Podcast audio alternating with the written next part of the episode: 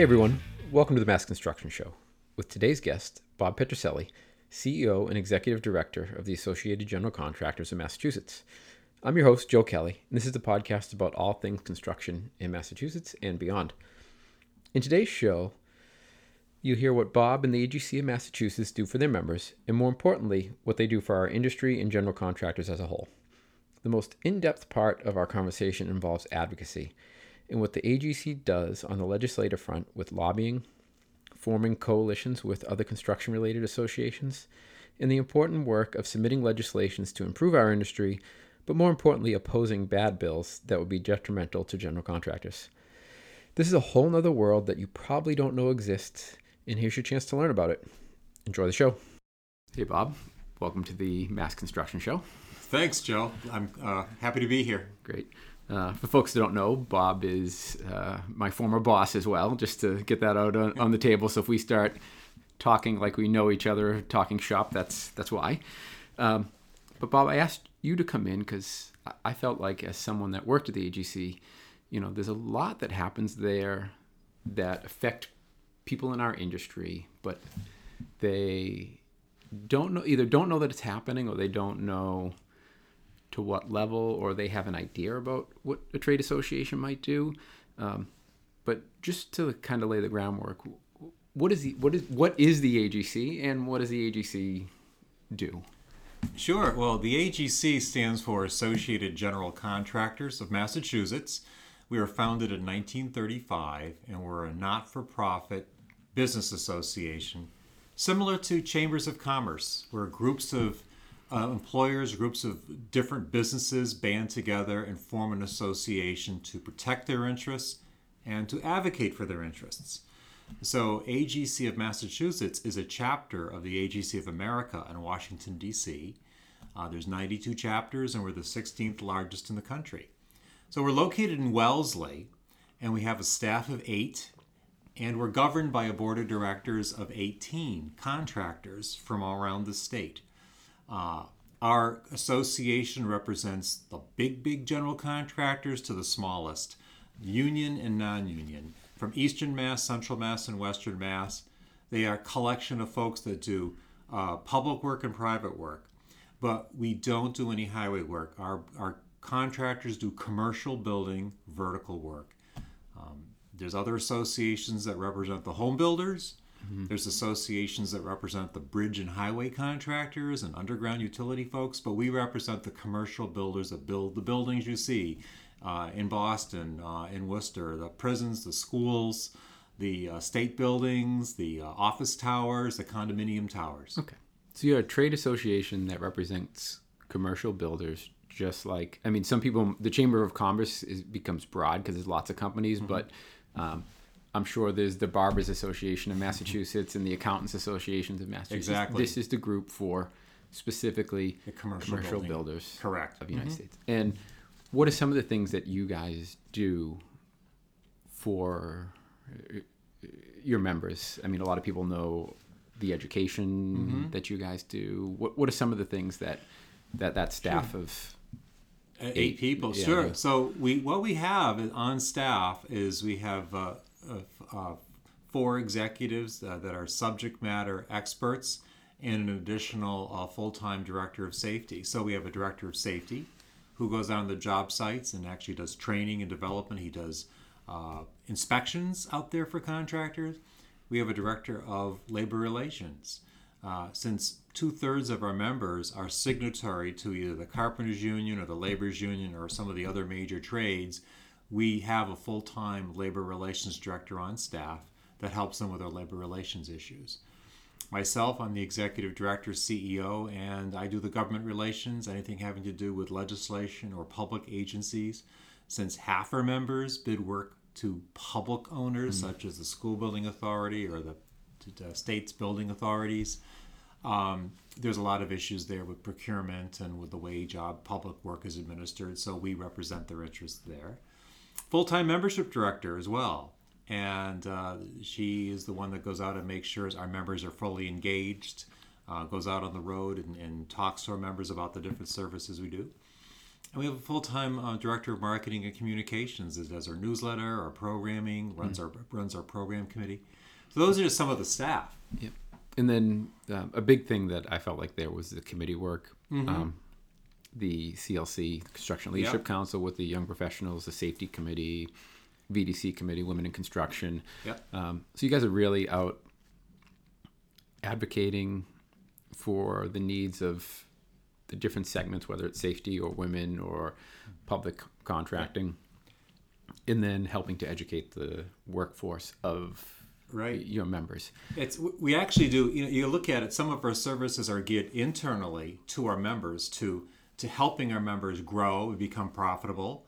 And then the other half is external, where we're advocating at the State House or with the trade unions or with subcontractors to affect a better business climate in which our members operate. So we do the outside, and then we also do the inside, so that I like to tell our members that just consider the AGC staff as your back office operations. So when you pay your dues to belong to the association, you get a professional staff person. Plus, as you mentioned, Joe, the committees. As you said, there's a committee for every type of construction issue, whether it's project management or safety or labor relations or public contracting, virtual risk. Design and construction. I think you started that group. Yep. Risk, HR, risk. That's safety. Exactly. Risk. Mm-hmm. The code, the environment, and you mentioned the one that we just started this past year. Or Lisa set it up. Was the Building Women in Construction. That has become our fastest growing, other than the young contractors, the fastest growing group and the most active. Yeah, no, it's great. So you've mentioned a couple times advocacy, and that's why I wanted you to come here today. I learned so much on the legislative side. Not that I was able to dig deep and get into the details, but I didn't understand. So my assumption is that the people listening that are project managers or estimators or VDC managers at these companies don't understand that there is even an agency out there looking at what kind of legislation is coming and how it impacts our industry.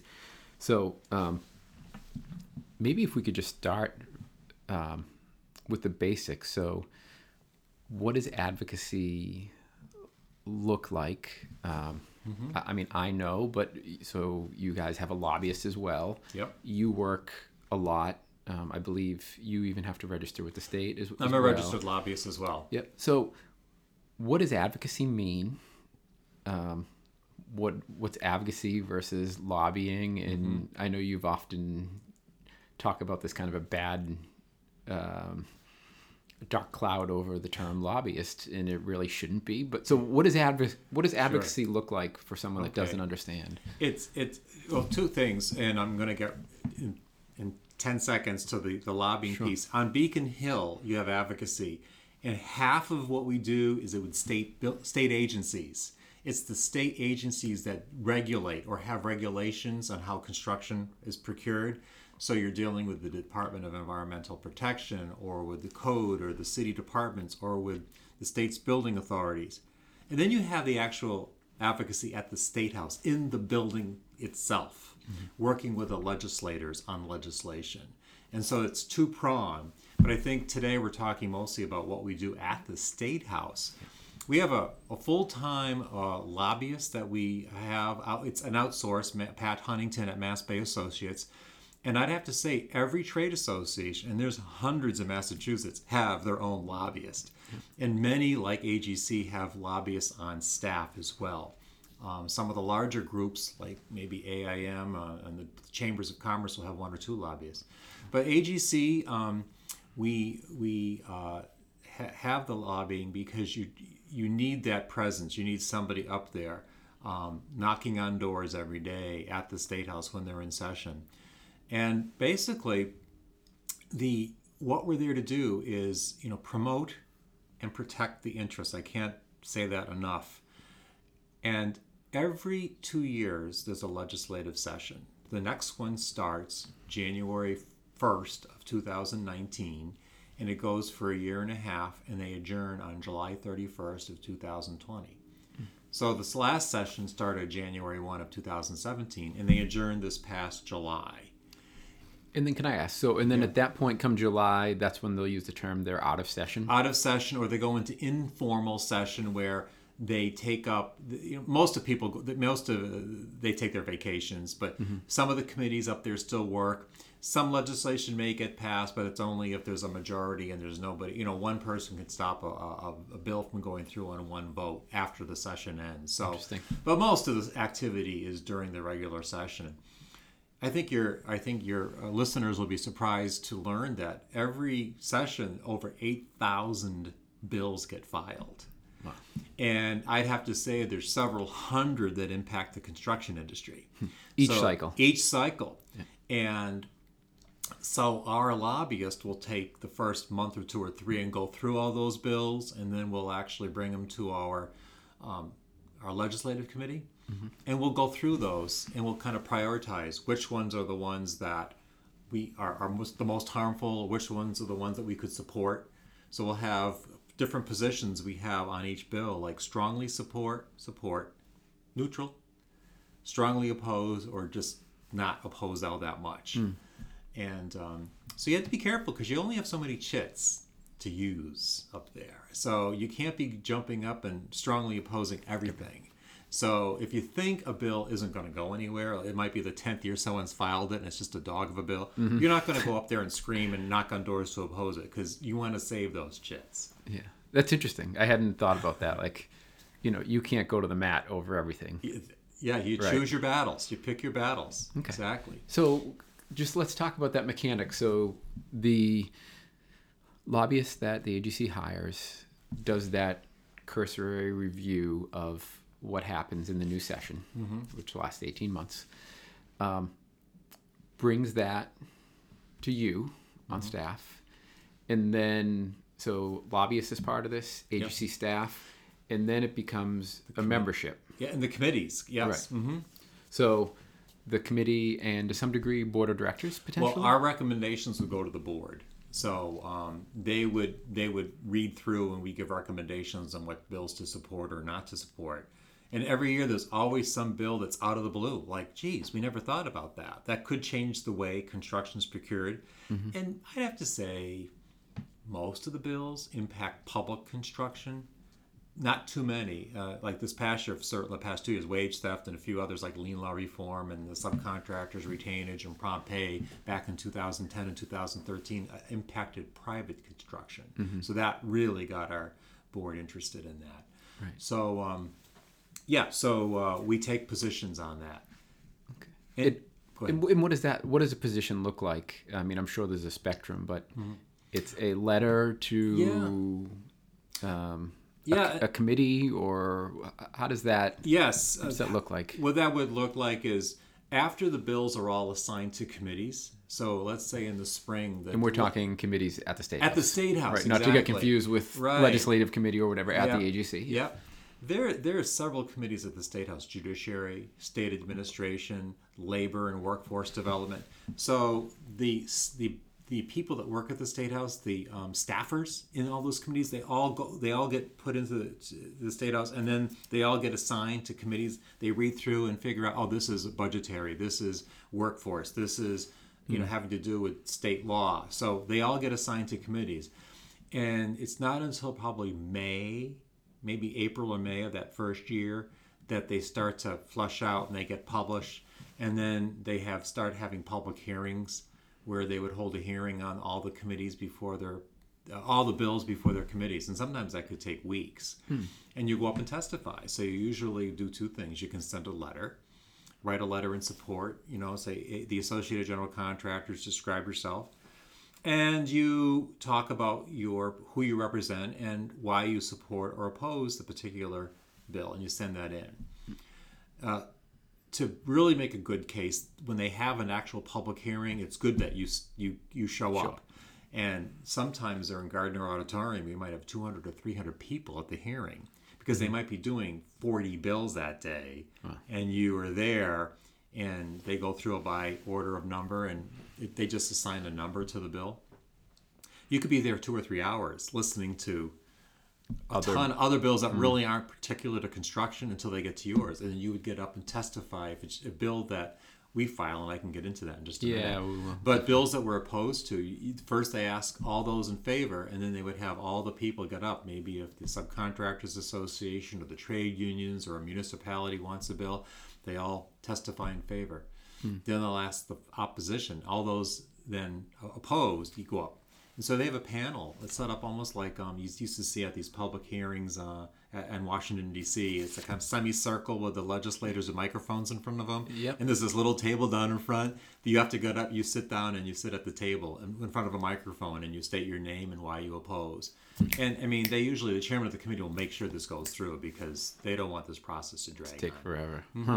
Okay. So it can be in various forms, but if it's something that you've got some serious skin in the game, you want to make sure you're there testifying. Yeah, exactly. And the other thing, too, is if you have a bill that you are in favor of, which we'll get to in a minute, and it's not until then, you don't see the letters of opposition coming in. So at the public hearing, it flushes out the opposition. So you could be caught off guard. You could be sitting there, and all of a sudden, anyone in opposition, and you can see two or three people go up, and they represent maybe a supplier or a subcontractor or an architect or an agency saying, no, we're against that bill. It's like, oh my God. Then we realize we got our work to do. We have our work cut out because we need to go see those people or meet with them to talk about their opposition and try to mitigate that. Okay. So now I want to get into the talk about coalition in a second, but so you have the bills that you oppose in varying degrees, right? Softly or strongly. You have bills that someone else has filed that you could be in favor of. And then there is ones that you would draft yourself, or you would put forward yourself as the AGC of Massachusetts. You propose X, Y, and Z to happen.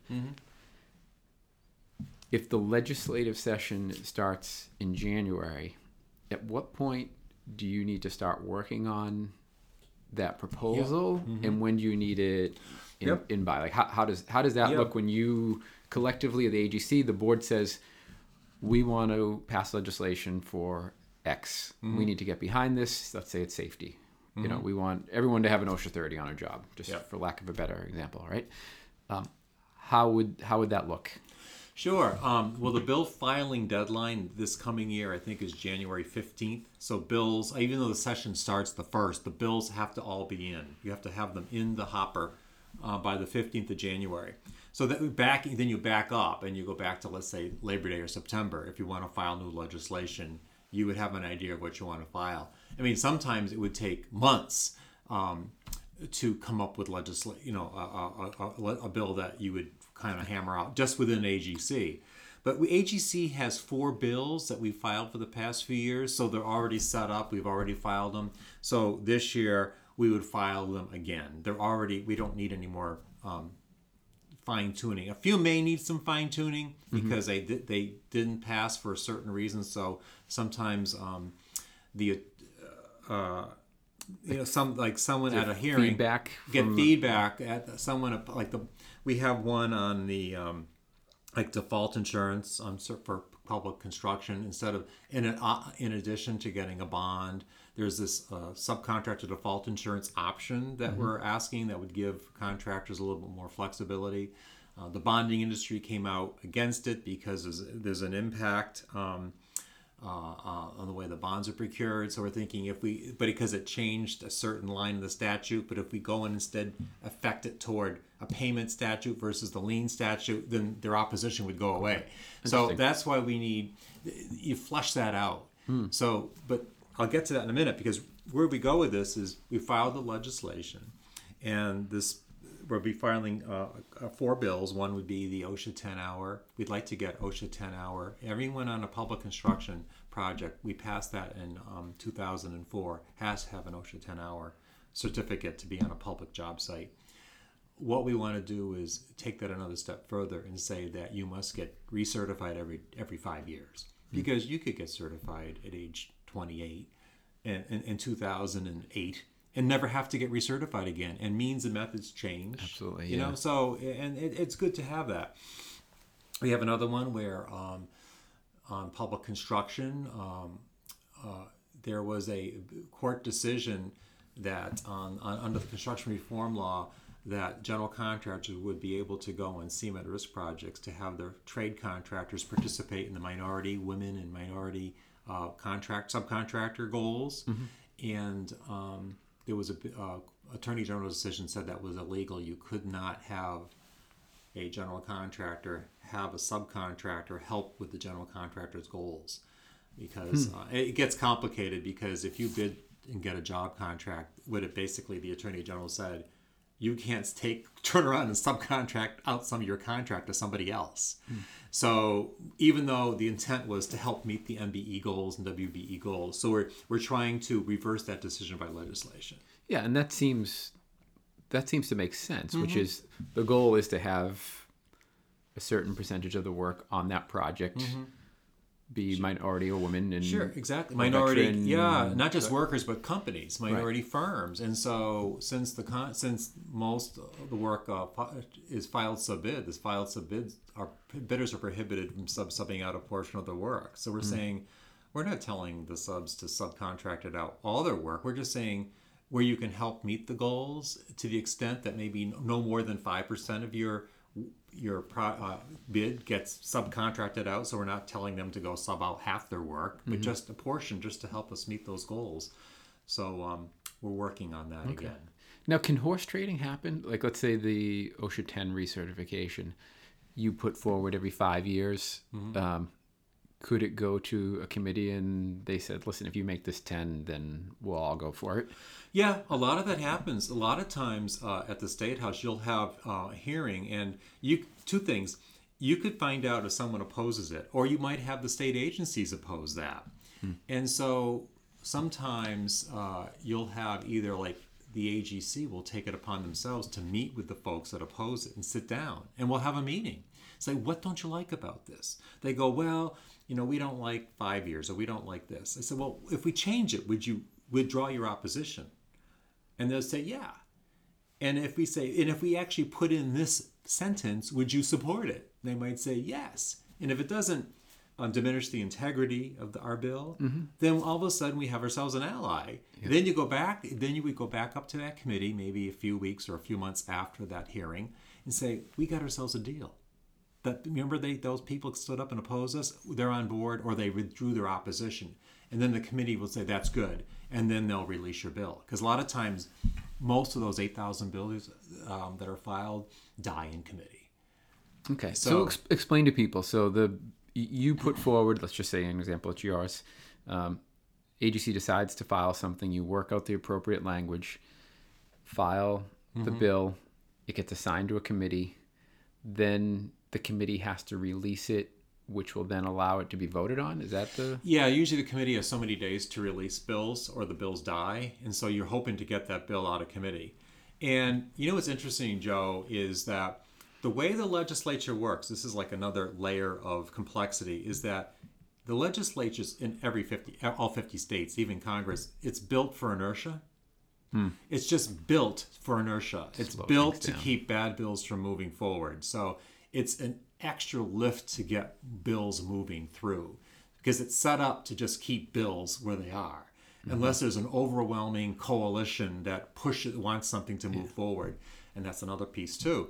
So that many times you have a bill, and if there's just one or two people opposing your bill, it doesn't go anywhere. It would take a huge effort. If there's opposition to your bill, and if it's from a whole bunch of folks, then you'll never see the light of day. So eventually you got to sit down and negotiate. And that's what, either you do it on your own because preemptively this is going to happen. Or in the case of the prompt pay, we opposed the subcontractor's prompt pay bill.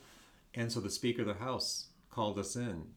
He said, AGC and ASM, I know you guys have done a lot together on construction reform. You work together on the lien law. You've done a lot of good work together. Work it out. You've got 30 days before the session ends to work out this bill. And we did. The Speaker put a gun to our heads, and we came up with a compromise. So sometimes it's driven by the legislature to say, if they think there's potential in a bill, they'll force that on you, which is good. because sometimes each organization, you end up putting your sticks on the ground, and you're in your corner, and it's, you have to prove to your members that you're not going to give in. Right. So it takes outside facilitator to get you to the middle. Yeah, I like the inertia explanation, and I'll editorialize for a second. The libertarian leaning in me kind of likes that, right? Because there's already so many bills and laws that are in place that are hard to keep up with, right? I mean, you experience it on the code side of things. People really struggle to keep up with all the regulation. There's so much regulation, and we just keep adding it on, and it never goes away, right? So that's interesting to hear you say that that's the way it's structured to try and slow that down. I think that's a good thing. I think it is, but it's funny. There's two philosophies on Beacon Hill, or in any state house, or even in Congress. Some feel government is supposed to keep. Some feel that government stays out of business, that it's a free market and let businesses operate the way they need to. The other philosophy is equally passionate. Thinks that government is the job of government to control that. Yeah. Because look what happened, the Great Depression. Look what happened, Wall Street crash of 2008. If you let that free market go too far, everyone crashes and burns. And so the government is supposed to step in to try to regulate. So I know a lot of our members, I feel, as business people that started a business from scratch, like keep government out. Except when then, we want lien law reform, or if there's something that we feel is unfair to us, we feel against an owner, like on the lien law, the prompt pay. But then the subcontractors feel the same way on retainage. So it goes up and down that chain. I think that push and pull is good, though, right? The push and pull, yeah. Yeah. That's excellent. And one thing I learned, Joe, we're going to get into coalitions. There's no such thing as a permanent alliance. You form alliances for convenience. You could be with one group one day, and then the next session they file a bill, and you're against them the next time. But then if you're fighting tooth and nail with somebody on something one year, you could actually find another bill that you actually are allied with them. So there's shifting sands all the time. You never know exactly who is loyal to who. Yeah. Well, it's that famous quote, right? Politics makes strange bedfellows. Exactly right. The other thing is, there's two things you never ever want to see made at Beacon Hill. It's laws and sausages. Yes. So it's just the way it works. But I think it's that checks and balances. So you have that's why two-party system's always good. It's a check and balance. But we want good laws to be passed. And it does take a lot to pass good legislation. And you form coalitions. We did one with the subcontractors on prompt pay, on retainage, on the lien law. So let's go right into it. We've hinted about it. A lot of these things don't happen in vacuums, right? It's not one person puts it forward and it moves all the way through. Coalitions get formed, and correct me if I'm wrong here, because I'm no expert in this, but presumably when a committee looks at a substantial coalition of associations or government or private industry come forward, that becomes a net positive, right? If they're like, wow, there's 30 business associations in Massachusetts that are all behind this, that means something. It's not one specific industry that's just trying to, feather their own nest or whatever. So a coalition tends to be looked on positively, especially if it's a broad coalition. Yep. I don't know if that's a fair statement or not. Sure. How does that play out? Does a coalition start when you're drafting a bill? Does it, what does a coalition look like? How does it come together? What's the benefits? Are there any potential pitfalls with forming a coalition? I think there's like three different types of coalitions. One is if there's commissions formed, like during the 2004 public construction reform law, to force a coalition, there was a legislative commission set up to look at public construction reform. And we got ourselves names. So it was us, the Associated Subs, ABC, all the construction groups, subs. There was public owners, there was municipalities, there was the unions, the non-union groups. And they all came together to come up with what is a model for a great alternative delivery system than the low bid system. So that was set up by commission. So that was a great coalition. Then there's times when there's a coalition that forms a bill. It's around a specific bill, a one-time only coalition that you might want to file something. And there's two or three other groups that at the hearing will say, this is a good bill. So then you sit down and you say, like, okay, we meet with their legislative staff or their lobbyists, the two or three associations, and they may make some corrections to your bill. Say, you know, if you just tweak this a little bit, you know, we don't oppose your bill, we think it's good, but we'll really get on board. Mm-hmm. And then you have two or three groups together walking up there arm in arm. Or you might have their lobbyists say, meet, and the lobbyists say, okay, I'm going to take these 5 legislators we know, you take those 4, and eventually you circle the wagons, and there's a strategy based upon a bill. And then there's just a preemptive one, like AGC, it belongs to what we call Mass Kick, the Mass Construction Industry Council. It's the executive directors of all the construction groups. There's like 16 of them, including the architects and some owner groups. We would meet once or twice a year and just say, okay, what's on your mind? What keeps you up? What are some of the bills? Where are your positions on this? And sometimes we actually get ahead of it and we actually meet to take a look at what each association is trying to do, so that if there's, it's mostly to find common ground. If there's 2 or 3 bills we all support, then we change our testimony, our letters that go in, we change it from just AGC sending in that we support this bill. We put all the logos of all the groups on one letterhead. So it's a coalition supporting a bill or opposing a bill. And that's just a standing coalition that's been around for 30 or 40 years. Mm. And the neat thing about it is getting together a couple of times a year with the other executive directors and their lobbyists and maybe their government relations staff is you're forming relationships. You're building trust. Mm. I can call anybody at the other groups and know that they'll pick up the phone and say, hey, Bob, what's going on? Hey, John, like, geez, what did you hear about this? And so you're working informally behind the scenes, so there's a trust already built in. So that's a preemptive. We do that even before this, we actually met last spring just to chat about filing bills for the following year. Mm. And now does that, but it also must mean that you're on the room sometimes. Oh, yeah. With people that you're disagreeing with. Exactly. Right? That must get a look.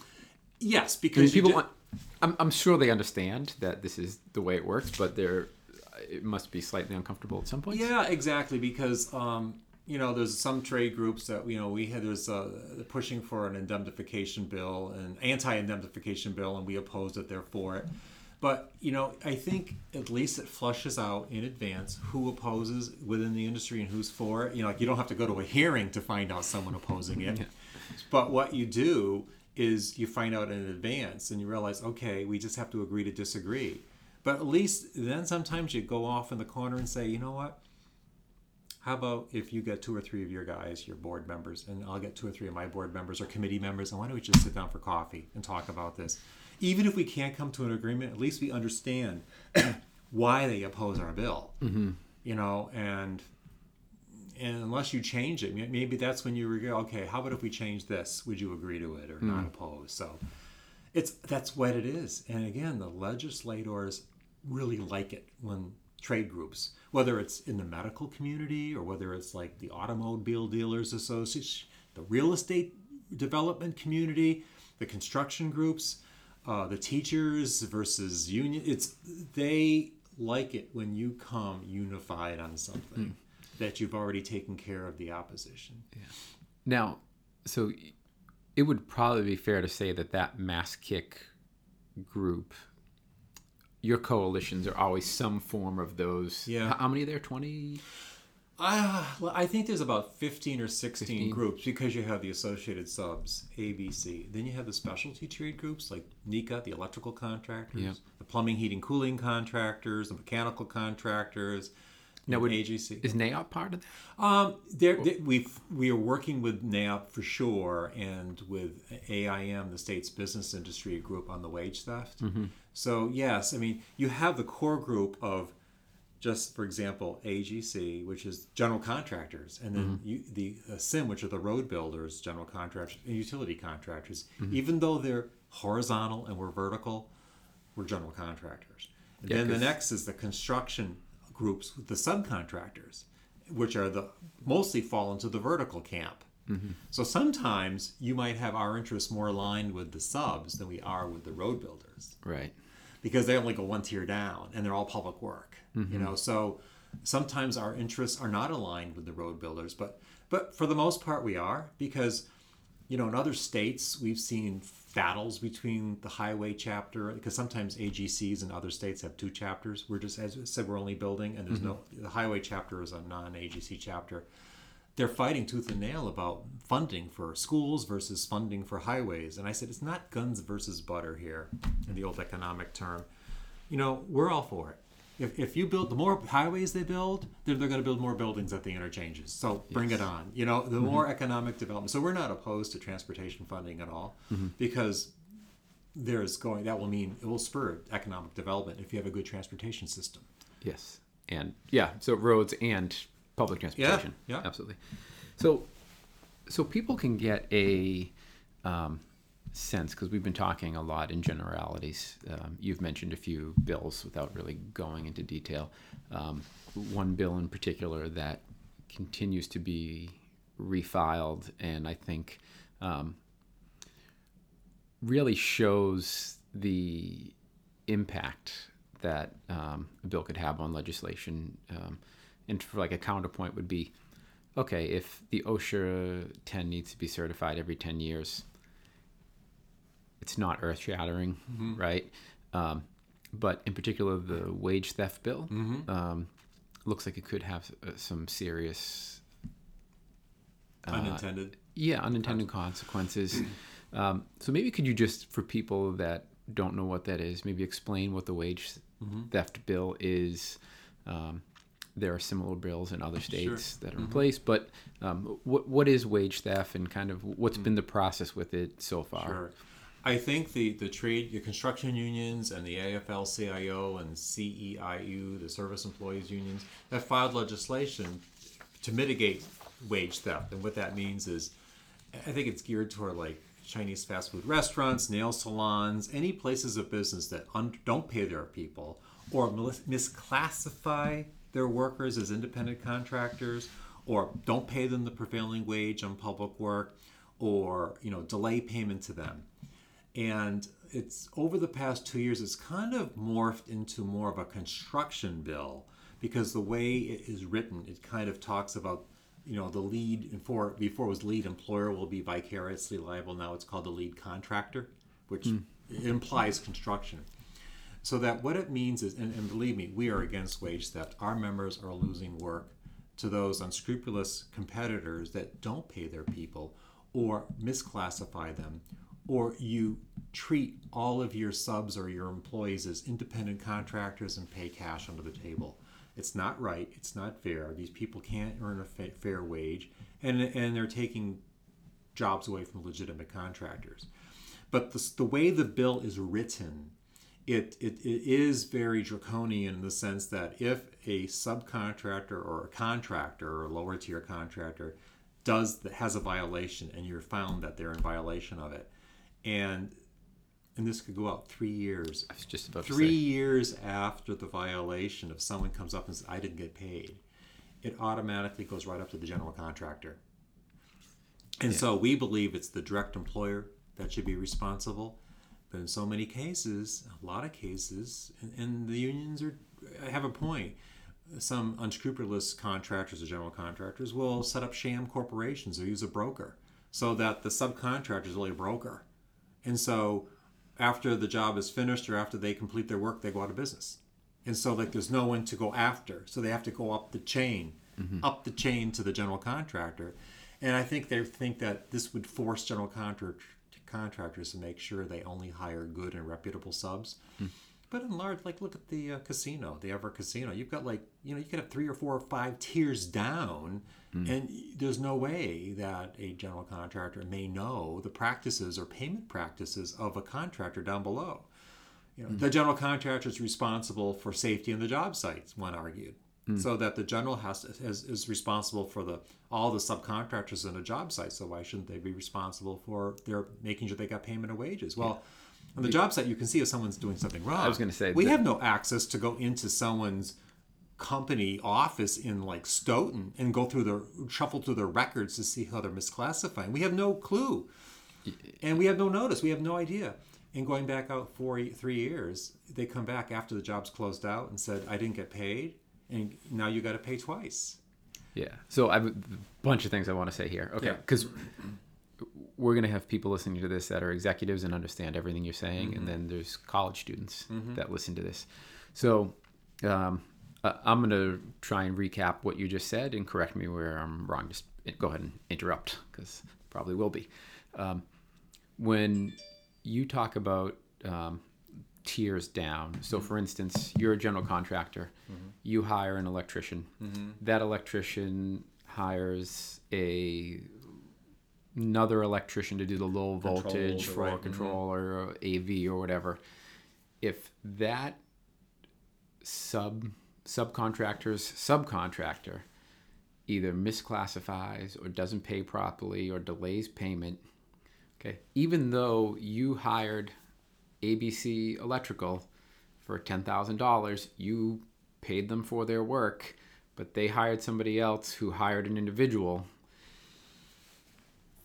3 years down the line, if 5 of those individuals show up and say, hey, I wasn't paid properly, you as a general contractor who has no control over that payment of those employees are liable. And if I read it right, it's treble damages. So I don't know why people still use the term triple damages, right? But so it's triple damages. So you're liable down the line for something that you really have no control over, right? True. Am I saying that correctly? Right. So what we're hoping, you know, we're starting to talk. Everyone's talking, and we're trying to bring the parties to the table to at least understand, you know, we understand that we're not for wage theft. We're again, we need some type of yeah, you want people to be paid. Yeah, we want people to be paid. We want them to be paid the way we want them to be classified, right? And in public work, to a degree, it's, you know, it's already through certified payrolls that are sent up to the owner. On private work, it would, you know, what it would mean, some type of certified payroll scheme. I don't know. But, you know, right now we're saying, but, you know, with the prompt pay law, the general contractor has to pay within, you know, 30 days, 45 days. And if not, you're in violation of the law. So if you hold back payment until someone certifies that they paid below, you're in violation of 2 laws. Yes, you can't win. So we're trying to work that out. And I think there's conversations now starting to happen. I think the employer groups want to meet with the trade unions and especially the construction unions and say, here's our issues with it. And we're all the ones that want to do good. We don't want to be unintentionally penalized. So let's go after the bad actors. So there is movement toward discussions. And I am hopeful that there could be some type of legislation perhaps that could pass that would alleviate the fears of the good contractors being unintentionally harmed and go after the folks that they're trying to go after. So I'm hopeful that the 2 parties will come to a resolution on this. You use the term vicarious liability. Could you explain what that? Well, what that means? It's a broad term, which means that one party would be liable for paying the damages to another party downstream. So that what it means is it would treat an employee, all the employees of a sub or subcontractor as your own employees, basically. You have to ensure that they're getting paid the proper rate, prevailing wage, classified the right way. So, and it's almost impossible to do. Now, if you have notice, I mean, if you were notified within 30 or 60 days or 90 days during a normal requisition period, then you can do something about it. And that's what we've talked to the proponents of the legislation. If there are notification benchmarks along the way that we know if we're notified or if a pension fund notifies us that they didn't get the payment made, then we can do something about it before we make the payment. So we need to have that. So we're having conversations about that paper trail or that release up. And I know the workers' compensation has the law, has a scheme or goes back up instead of going back down. It goes. They start with the offending lower tier sub, and if they can't do it, then it goes up the tier. So to me, you're going to the responsible parties step by step, and then if nothing happens, then the general may be on the hook. But yeah, why skip over the offending parties? And we had said there's some really great union subcontractors that our members hire, because if they're signatory, they use them. But there's been cases over the past few years, especially in 08, 09, 010 during the recession, that they go out of business. So someone could go insolvent, and automatically, after you've made payment to them, their worker didn't get paid, or maybe their benefit funds didn't get contributed to, then you're on the hook for that. Yeah. So there's always exceptions, and there's nothing that I always say, there's nothing black and white in this world. There's a lot of gray. So I'm hopeful we're working toward bringing the parties together and having a conversation about this, because for the past 4 years the bill has not passed and no one's talked to each other. It's just either we're opposed or they're, again, everyone's in their corner screaming no or yes. So I think maybe the time has come to have that discussion. Okay. How about just to give people more examples, and I didn't prep you on this one, but the lien law. Mm-hmm. Could you talk a little bit about that? I know that was something that, if I'm correct, you guys put that forward? Actually, the subcontractors... it was so long ago. It was like 25 years ago. I can't believe it. We wanted to reform the mechanics lien law because of there was insolvent contractors, and it was a way to protect everyone from the owner to the conveyancers, the title insurers, the generals and subs. That took about 4 years of negotiation. Oh, forgive me. Maybe I'm not wording it correctly. So the one with notice of contract, where if there's a mortgage holder and you release. This is a new one. This would be amending that lien law. Was 25 years ago. Yeah. So what this is one of our bills that would be. It's called priority of liens on construction projects. So what this would do is that so many times a project gets started. Mm-hmm. Before financing is secured. So a owner or developer will put forth their own funds. Maybe the site work will get started. And so normally to protect yourself, the generals and all the subs put liens on the project from day one so that you get in line with the timing of when you come onto a property so you can perfect your lien. And then usually after each requisition, the releases of lien happen and it goes all the way through. And so at the end of the project, all the liens are off.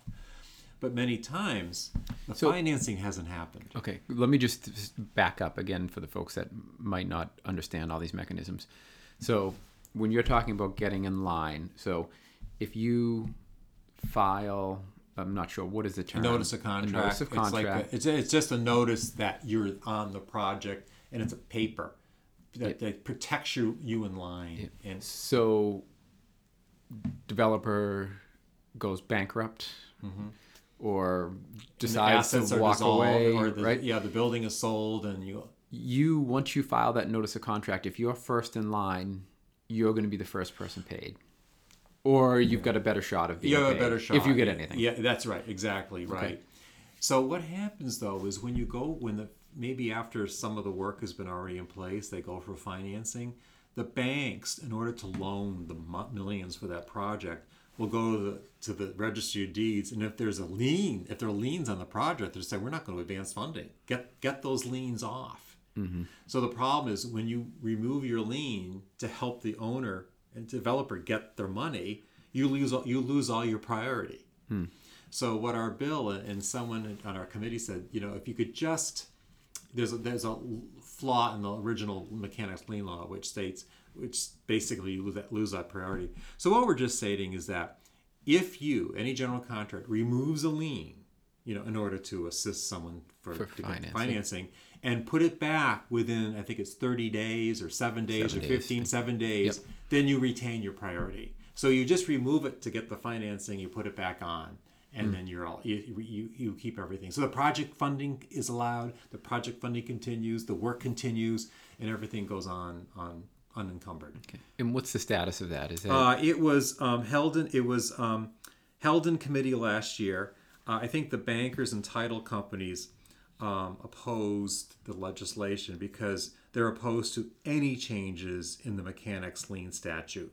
So we're thinking of rewriting the bill, so instead to amend the bill, so we're amending the prompt pay statute versus the mechanics lien statute. Because when we passed the mechanics lien law 20 years ago, there was an agreement with us and the subs that like no one's going to start, you know, it was a huge lift. And we said, this is it. This is it for the next 100 years. So if there's any tinkering, we all have to come to the table. We feel that this was just a simple tinkering, but they just don't want any changes. Because as soon as you do that, and the legislature sees you, it's like pulling a thread off of a sweater. As soon as you do that, the whole thing could get changed. So we're thinking of maybe just going around. We heard their concerns. And maybe we're considering changing the prompt pay statute versus the mechanics lien statute. Okay, it's all technical. Yeah.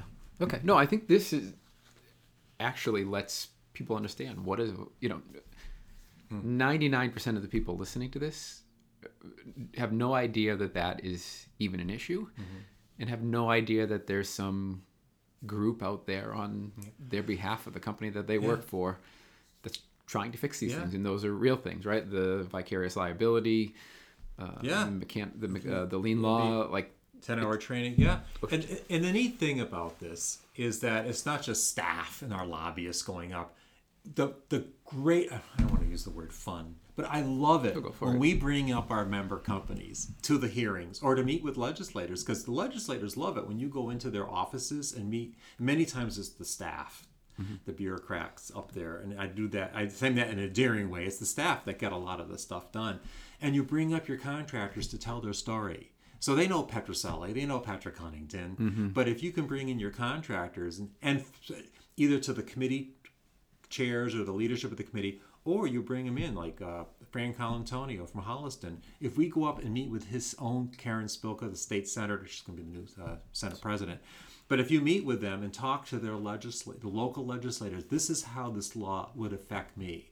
This is why this bill can't go through. It's going to impact me as a contractor. Or this is how this bill by AGC is going to help our business and help me as a constituent. So it's really good to bring in the actual contractors. That's actually, yeah, that's a very good point. Like it's easy to be, it's more esoteric when it's a group that wants something versus when you're looking at somebody in the face saying, okay, this is what you're going to do to me, my family, and my business. I think that can be a lot more impactful. Yes. So it's a very good point. I didn't think about it that way. You know, it's all strategic. It's strategy because Patrick and I will say, okay, the hearings are coming up. Do you just want to get up and say something? I mean, sometimes it could be from me testifying to he said, you know, there's so much opposition or there's so much whatever. It's you go up afterwards and give your letter. You don't testify because we have to figure out politically, is it better for us to submit the letter and then go in later on? Because sometimes you don't want people to know that you're opposed. So if you go up and testify in opposition, they'll know that we oppose. So then we'll go up, put our letter in the hopper, and then we'll say, can we have an appointment with you? And we'll come up with a contractor or two and meet with them 2 weeks later and say why we oppose. And we won't publicly do it at the hearing. So there's it's poker happening, right? Yeah, there's people bluffing. There's don't want, yeah, you know. It's a process, but it's, you know, the big thing is, yes, you do testify at hearings because sometimes if something is so egregious, you would publicly testify and you would bring your coalition members to testify publicly why you don't like this bill. Sometimes there's nuance. There's a lot of nuance and gray, so you may not want, maybe you don't totally oppose the bill. But you want to go up later and speak to the staff or speak to the rep as to why elements of it have concern, and that's why maybe it shouldn't pass, or maybe let the legislator bring in the parties. Cause it's every bill has a different strategy. Okay, so we're running a little late on time. Okay, so and I'm slightly disappointed because I did want, and I will maybe I'll paraphrase and you can correct me. I did want to have you talk a little bit about CM at risk, only because I thought it was a great example of something in the past and what it was roughly. The old mechanism for public contracting was what everybody thinks of when they think of public contracting. Design, bid, build, sue. Yes. Exactly. I just say that with tongue in cheek. Right. But the legislature, I mean, the public awarding authorities like DCAM and UMass and State College Building Authority, as well as all the municipalities, just were clamoring for a different type of less tortured procurement process. So we CM at risk. It was 2 years in the making for vertical building and design build for public for horizontal building. Yeah. It took 2 years. It was the greatest accomplishment AGC's ever done. The greatest effort by a coalition, as I said, everyone. It so today, because of that bill, you have both forms, but it's not solely just the people even that are not involved with construction think of government or municipal work to be you put in the lowest bid possible, and then you get the drawings and it's change orders all over the place, and there's cost overruns, and there's not the billing that happens with CM at risk like it in the public side. I mean, excuse me, on the private side where you would have a GMP or something like that. Yeah. So it's not full CM at risk, but it is. It's an improvement where you now have a relationship with an owner and a construction manager, and plus the pre-construction, and you get to the CM gets to review the architect's drawings in advance, as opposed to having 100% complete drawings and no input by the if they're constructible or not. And then on design bid build, the subs bid directly to the awarding authority, the filed subbidder, and those 17 trades bid directly to the awarding authority, and the general has no say in that. So at least now, after construction form, even with design bid build, we did put in our very rigorous pre-qualification. So the awarding authority still would pre-qualify the filed subbidders. So at least you have, a better quality of filed subbidder bidding. But most of the larger projects go CM at risk. Yeah. So anybody listening to this that is working on a public project or works for a company that works on a public project, and you're doing CM at risk and not dealing with this absolute low bidder closed envelope, and that has to do with a coalition that AGC was part of how many years ago now?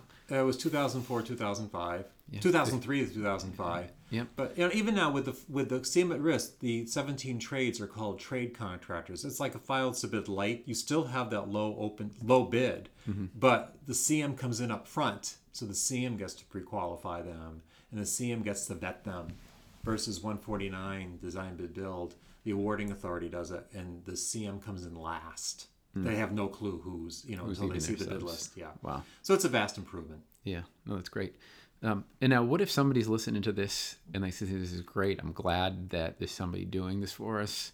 Like, is there a way they could get involved? Is it a way I know you guys have a PAC. Is it something they could donate to? Can a non-member donate to the PAC because they want? Yes, a PAC is a political action committee, and it's a fund set up by traders, every trade association and every group, I have to say nonprofit, like the Mass Teachers Association, as you mentioned, Mass CPA Society, the Associated Generals, the unions, everyone has a PAC, and that goes to most elected officials at the State House have re-election campaign funds. They have their own PAC, so the PACs contribute to the other PAC.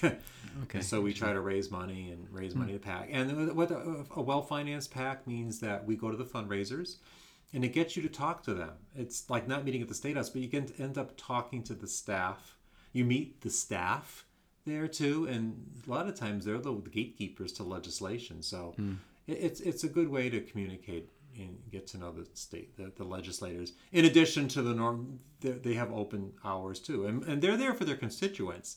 Right. So it's like, well, who are you? Like, well, we're a business coming in to talk about a bill that they're sponsoring. So it does get that extra layer of access. Okay. Yeah. So if people are interested, I think check out AGC's website, AGC of Massachusetts.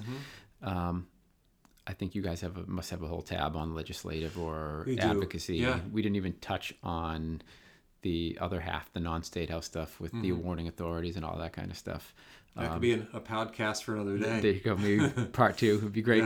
Yeah. But no, I appreciate you coming in. And actually, this is always a great opportunity, especially when you get to have friends that you don't get to probably see enough come in and sit down. So this is awesome. I appreciate you coming in. This is terrific. It's been a lot of fun. Great. Thank you. Thanks, Bob. All right. Hey, everyone. Can't thank you enough for listening to the show. Hope you enjoyed it. Hope you loved what you heard. If you did, if you wouldn't mind heading over to SoundCloud, Stitcher, iTunes, wherever it is that you listen, and give us a rating. It would help us to get heard, which would be huge. Keep this thing going. If you want to get more involved, head over to massconstruction.org. You can see what we do there. You can also connect with us on LinkedIn, Instagram, or Facebook, all from that page, whatever your medium is that you prefer. And last thing I got to say is thank you, thank you, thank you. Whoa, woman, keep your hands away from me, yeah.